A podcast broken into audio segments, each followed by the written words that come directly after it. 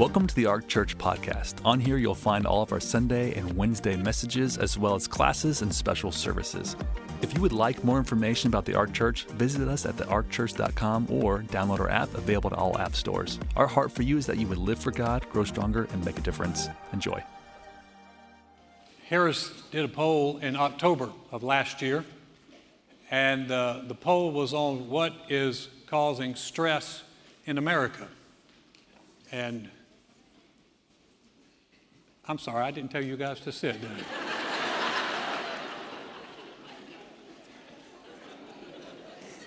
I? I really wanted you to stand for the entire service. It's just, I have to stand. I figured you might as well. Um, Harris, they did a poll, and the poll was what's causing stress in America. Now, this is, this is what was really interesting.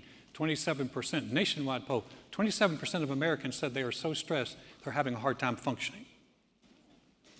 I want to talk this morning about handling anxiety because it's something all of us deal with, all of us face.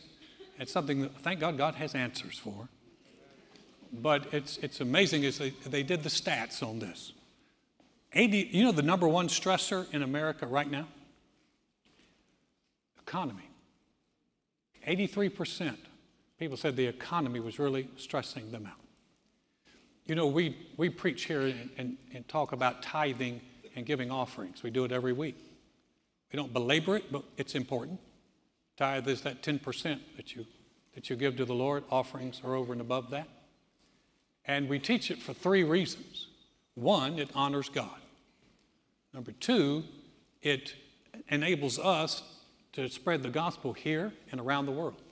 Amen. Number three is it ties you in to God's economy. And see, when you get God involved in your finances, what's going on out here doesn't matter because what's going on here is making a bigger difference. And so we don't have to stress out. And if you're if you tithe and giving offerings and you're honoring God with your finances, whatever's going out there, you know, Lord, you're bigger than the economy. You're going to take care of me. We're going to be okay. Second reason stressing America out was violence and crime. 75% said that was the biggest stressor. That was the, the, the second biggest stressor violence and crime. Down in Florida, an, an elderly lady came out of the grocery store. She'd been shopping. She came out of the grocery store, and as she came around to her car, she noticed four men in her car getting ready to leave, take off with it. She dropped her bag. She reached into her purse and pulled out a large revolver and pointed it at them. She stood in front of the car. She said, I got a gun and I know how to use it. Get out of the car. These all four gentlemen did not wait for a second invitation. The four doors opened and they just exited the vehicle. She she's a little rattled. She got in, she put her stuff in the back seat, she got in, she she's so rattled she couldn't get the key in the ignition. She kept trying to get the key in the ignition until she finally realized when she saw when she saw the, the six pack of beer and then the frisbee in the back and the football, she was in the wrong car. Her car was four cars over. It's the exact same model, exact same color. So she gets her stuff and she transfers it over to her car and then promptly drives down to the police station to report it. And so she comes in, she's talking to the sergeant. He's about to roll on the floor. He's laughing so hard. He, he points down at the end of the row where four very pale men are, are, are, are filing a carjacking charge. And the description was Caucasian woman, less than five feet tall, white curly hair, large glasses, and a very large handgun. No charges were filed. that woman is not worried about crime but it's a big one. 66%, the third one, of Americans were stressed and anxious about the, the state of the, of the political environment. It's, it, these are, are stressing people. Now, an interesting thing also, they noted 70%, I thought this was an interesting, 70% of Americans do not believe that government cares about them.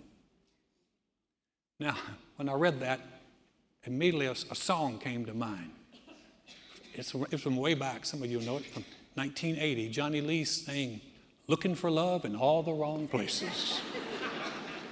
if you're looking for love from the government, it ain't coming, but I know someone who does care and who loves you and is concerned about the anxiety level in your life, and it's God.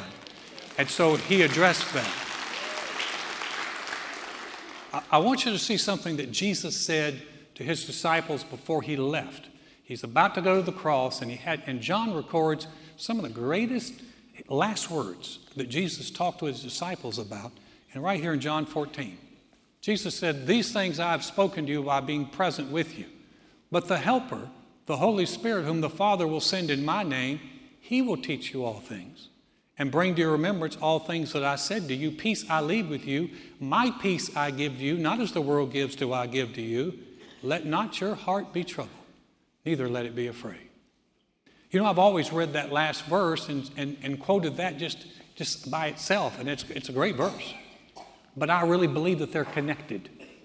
That when Jesus is talking, he's, he's telling his disciples, I'm not going to be here any longer. He said, I'm going to leave. And they're thinking, oh my God, he's going to leave. Where are you going? And they're like, Lord, we don't know where you're going. We don't know the way. They were a little nervous about that.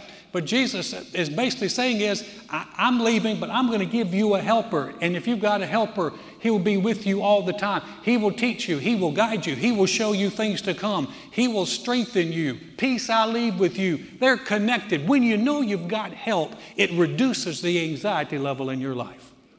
When you know help is coming. And so, oftentimes, even though the Holy Spirit's kind of treated like the third part of the Godhead we don't talk about, He's designed to come and help us. His role is to come in Jesus' name and be a help to us. And if He can teach me how to get out of trouble and teach me how to deal with stuff and show me things to come, my anxiety level goes down. I've got help. My parents were both born in the Depression, and they were raised in Georgia, rural Georgia. My dad was.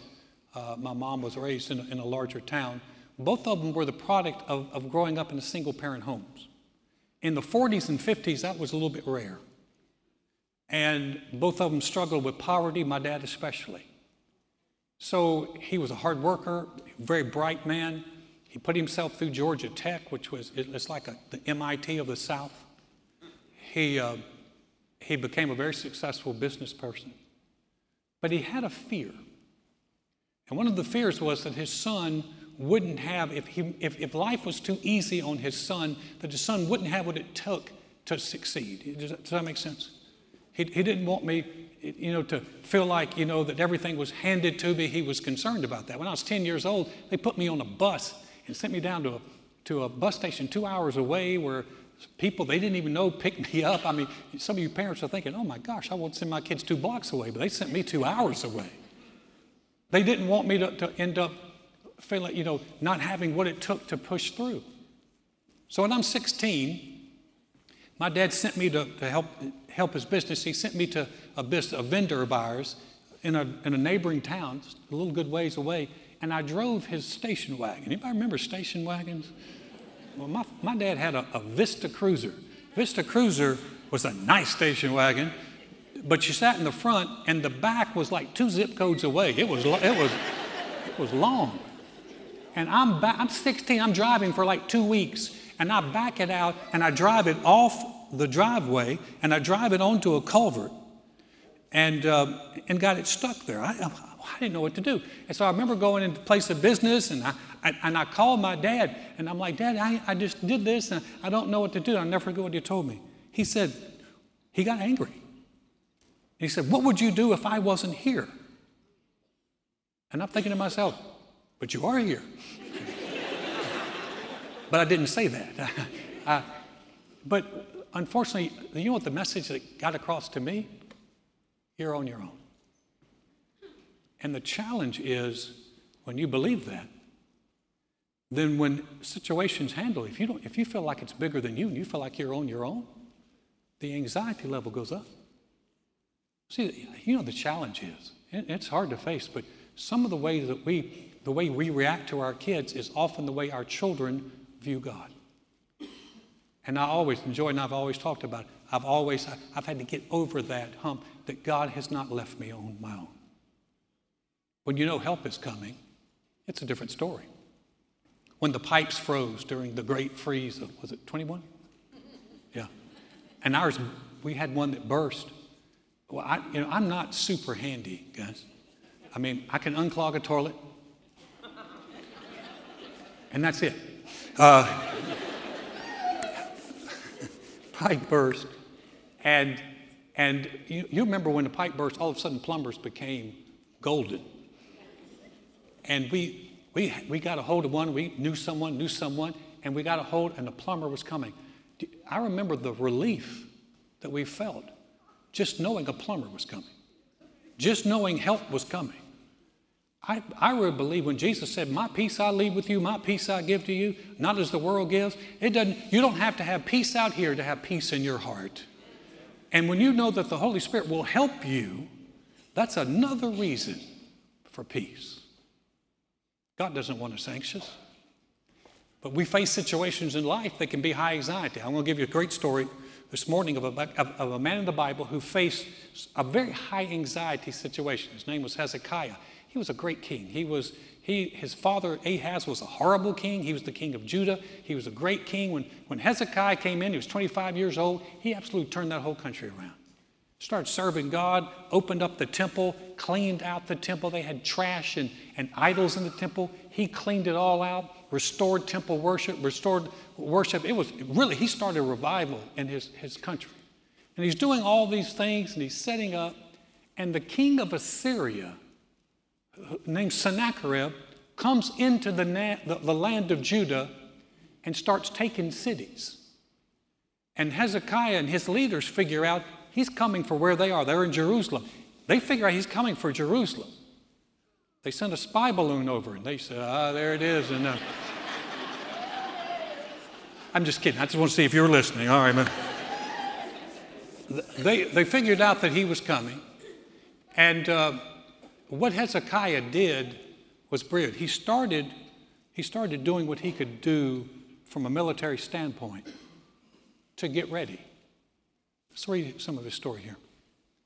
And he, Hezekiah, strengthened himself, built up all the wall that was broken, raised it up to the towers, and built another wall outside.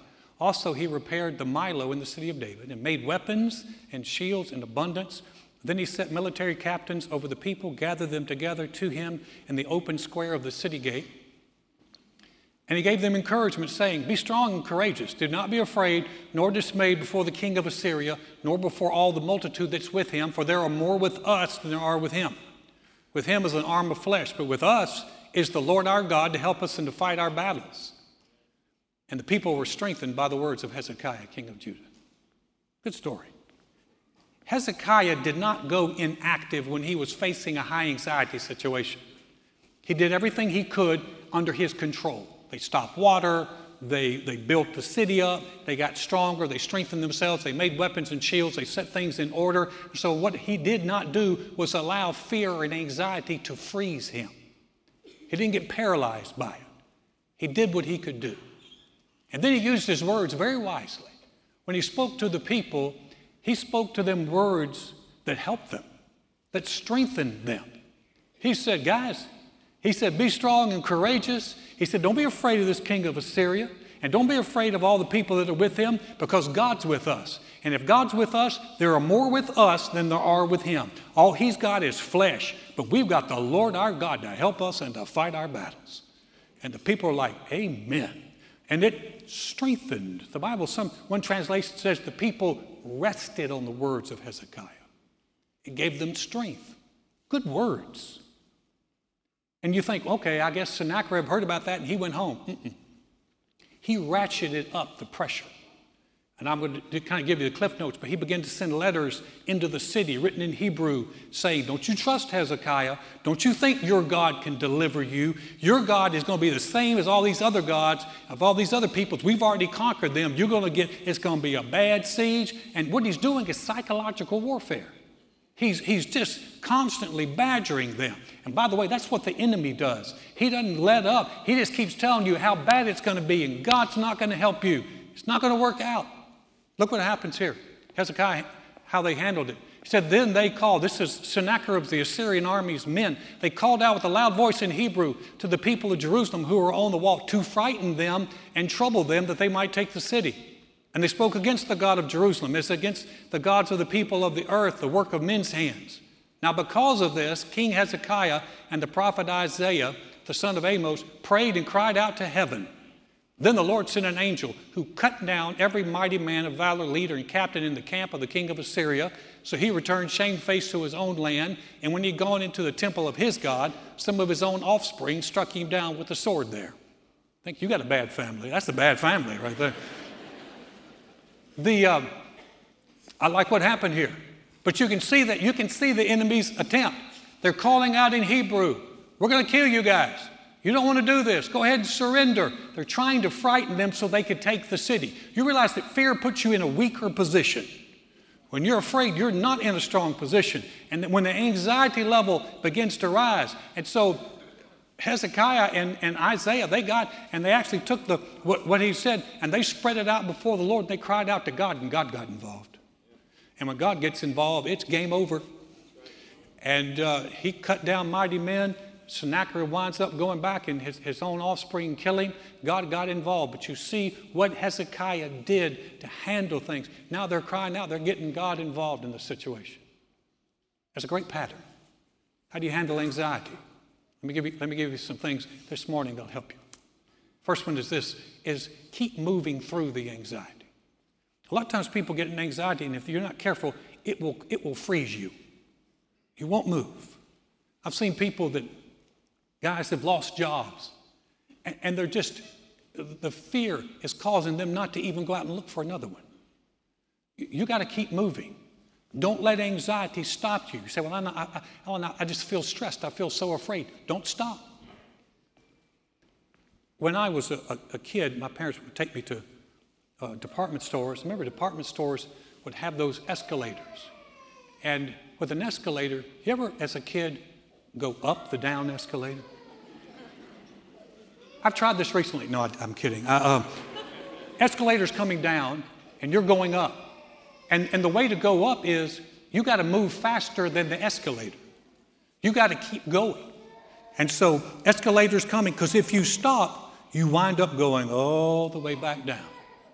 And so with fear, when fear and anxiety come, instead of just sitting there and just going, I'm afraid, I'm afraid, move, do what you can do. Move forward. Do, do everything that's in your control. But even just by taking action, you're, you're doing something to combat it. In other words, you're saying, I'm not going to let anxiety dominate me. Here's the second one. And this one is real key. Use your words to strengthen you, not to stress you. Use your words to strengthen you, not to stress you. You say, well, Alan, it's just words. No, no, no. There's so much more than that. The God who made us, the God who created the universe, the God who formed us, the God who knows how, we're, how we operate has said over and over again throughout the scriptures, Your words are powerful. Your words are powerful. There's death and life in the power of your words. And so oftentimes when people get stressed, that's all they talk about. I'm so stressed. I'm so afraid. I just this. I just don't know what's going to happen to the government, the, the economy, the Chinese spy balloons. We got all this uh, thing happening. And people, but they start talking that. And that's not helping you. Look what it says in Proverbs. There's one who speaks like the piercings of a sword, but the tongue of the wise promotes health. Your words can pierce and hurt, or they can heal and help. Now, you've all, we've all been hurt by words. But a lot of times we don't take into account our own words, that our own words are the ones that are hurting us. There's a big game today. Eagles, Chiefs. Okay, wait a minute. Who's for the Eagles? I forgot, you know, I forgot this is Texas and it's Dallas Cowboy country and everyone hates the Eagles down here. Okay. Who are for the Chiefs? I, I rest my case. Who don't care? You just show up for the food. That's me. This is the who don't care bowl. But I don't know what's going on in those locker rooms, but I tell you what's not going on. What's not going on is the quarterbacks aren't walking around going, I got a bad feeling about this. I just don't feel good about this. I'm so nervous. I'm so nervous. I'm, I'm, so, I'm just so stressed. I am so nervous. They are awfully big. They're, we're going to get hurt. If we're going to get beat bad. If someone started doing that on the football team, you know what someone would do. Someone would pull them aside and go, Have you lost your mind? Shut up. I'm now in trouble with Joyce, who goes, Don't say shut up. But I just said shut up. I'll deal with it later. You know they're going to be, don't, you don't say stuff like that. You're getting ready to play a big game. You're not talking fear. They're walking around with their chest puffed out, looking at one another, going, You the man. That's right, you the man. We're going to dominate. We're going to eviscerate. We're going to subjugate. You know? You're talking, you're talking win, right? Football teams, athletes, you know, you talk win. You're in the big game, but they're in the big game that seven years from now, no one's going to even remember who won. We're playing the game of life every day. Don't speak words that hurt you, speak words that help you. You say, wait, wait. You say, well, what should I say? Because I, I, I do feel afraid. This is when you begin to say what God says. This is when you begin to take the Bible and realize this is a manual for living. That what God has said about you is a higher level truth. He said He hasn't given you a spirit of fear, but of power and of love and a sound mind. He said that you can do all things through Christ who strengthens you. He said that you're more than a conqueror through Him who loved you. So you begin, so all you, if, if, you're so afraid, you can begin to say, The Lord is helping me. He said He'd never leave me or forsake me. The Lord is helping us. He's helping our family. Just saying those words will strengthen you. But if you're saying, I'm afraid, I'm afraid, I'm afraid, that's, that's causing more stress. Does that make sense? Death and life are there. I was, I was writing this and, and writing this message, and the Lord just dropped a poem in my heart. I'll share it with you. Words can wound or words can heal. Say what God says, not how you feel. Feelings are real, but they're often wrong. Say what God says if you want to be strong. Say what He says.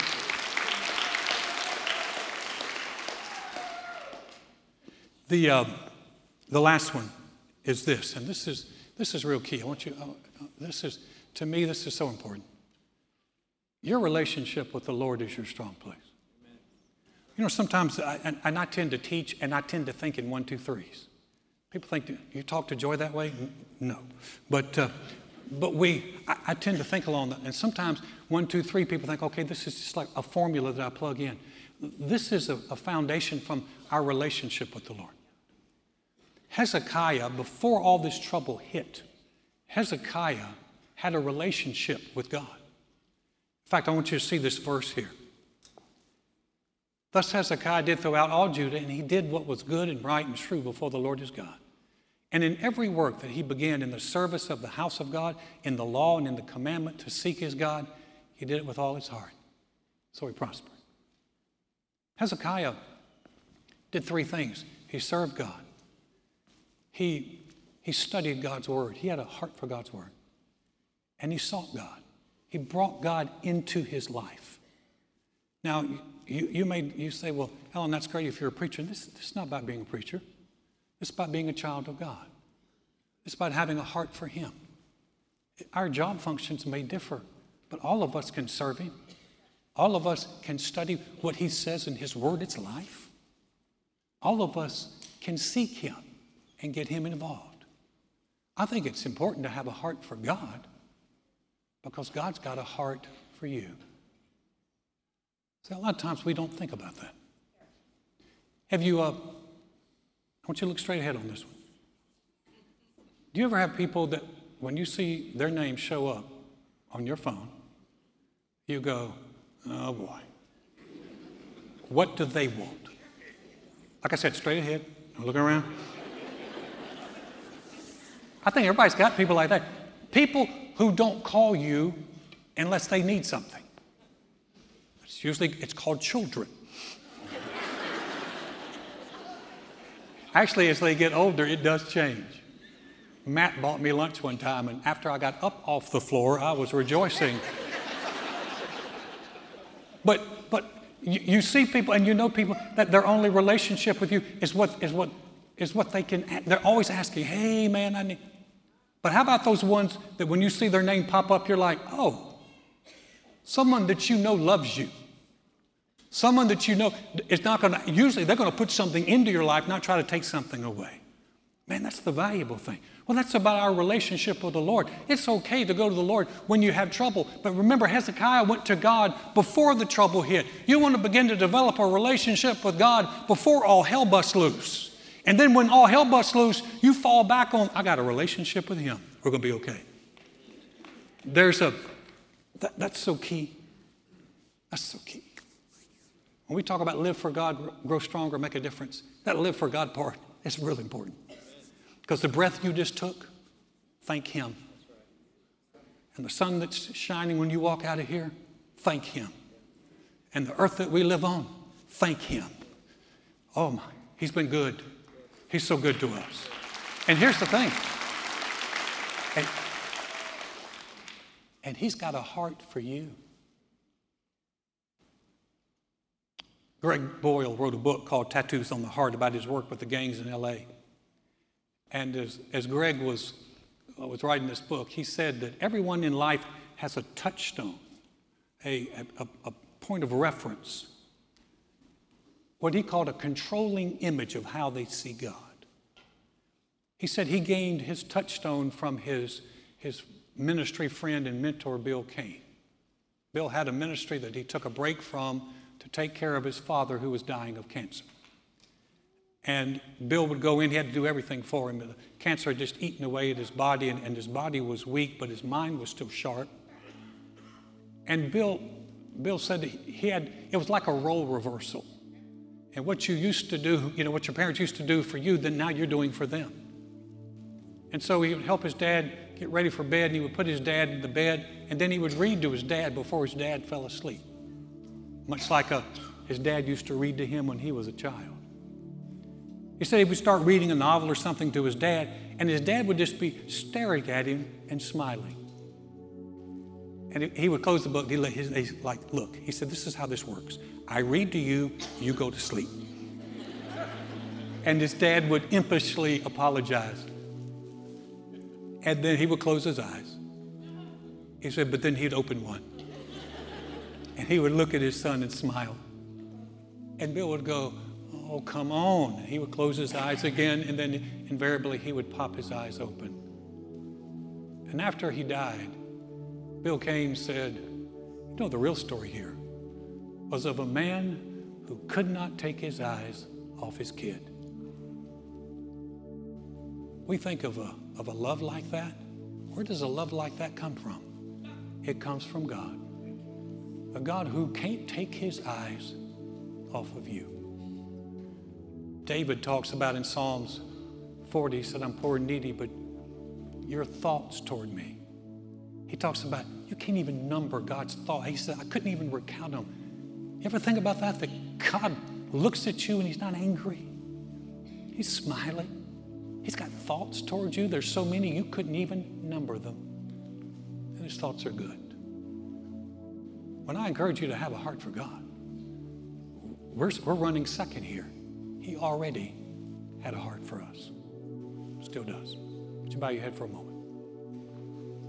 Heads bowed and eyes closed. If you came this morning and, or you're watching online and you say, you know, Alan, I've, I've never made Jesus the Lord of my life, or I'm just not sure where I stand. Or maybe you're like I was. You made a decision for the Lord and you got away from Him, and you're sitting there right now thinking, man, I really need to. I, w- I want to come back to the one. Oh, that's so smart. Coming back to the one who loves you more than anyone else, that's powerful. Someone whose eyes on you, someone who thinks good about you, someone who will stand with you, someone who can help reduce the anxiety in your life because he loves you so much. Man, what a great move. Heads are bowed and eyes are closed, no one's looking around. If that's you that I'm talking to, we're going to say a prayer. And if you would like to get in on this prayer, if you'd like to say, Alan, I, I want to know where I stand with the Lord, or, or, or I want to come back to Him, would you pray for me? Just real quickly, shoot your hand up across this auditorium. Thanks. Thank you. Thank you. Thank you. Appreciate your courage. Thank you. Anybody else say that's me? Would you pray for me? Wonderful. You can put your hands down. We're going to pray. Maybe you didn't lift your hand. You wanted to, and you just didn't do it, but that's okay. Listen, listen. Pray this prayer with us. Pray it from your heart. We're going to pray with you as a church family. If you're watching online, listen. You can you can pray this. If you're by yourself, pray it out loud. If you're with other people, pray it quietly. If you're here in this auditorium, we're going to pray it with you. You're not alone. Say, dear God, I know mankind needs a Savior. I know I can't save myself. Jesus, I believe you're the Son of God. I believe you died on the cross for my sins. And God raised you from the dead. Right now, I confess you as my Lord, as my Savior, as the one who forgives me and restores me. Thank you, Jesus. My past is forgiven. I have a relationship with you. I'm a new creation in Christ because I've said yes to you. Head still bowed, eyes closed just for a moment. Heavenly Father, thank you for those that prayed that prayer, for those who turned their hearts back to you, and for the ones who've come to you for the very first time. We rejoice with them. We know you have a destiny, a plan, good things in store. And we give you all the praise. Father, for those of us who've walked with you, who know you, thank you for your heart for us. We love you, Lord. We have a heart for you. And that can grow and develop. Nothing's stopping us, nothing's holding us back. For that, we give you all the praise. In Jesus' name, amen. Amen. Thank you for joining us. We hope this message has blessed you. Don't forget to check us out on all the social platforms. We're uploading encouraging content on a regular basis. For more information, go to thearkchurch.com. Have a great week.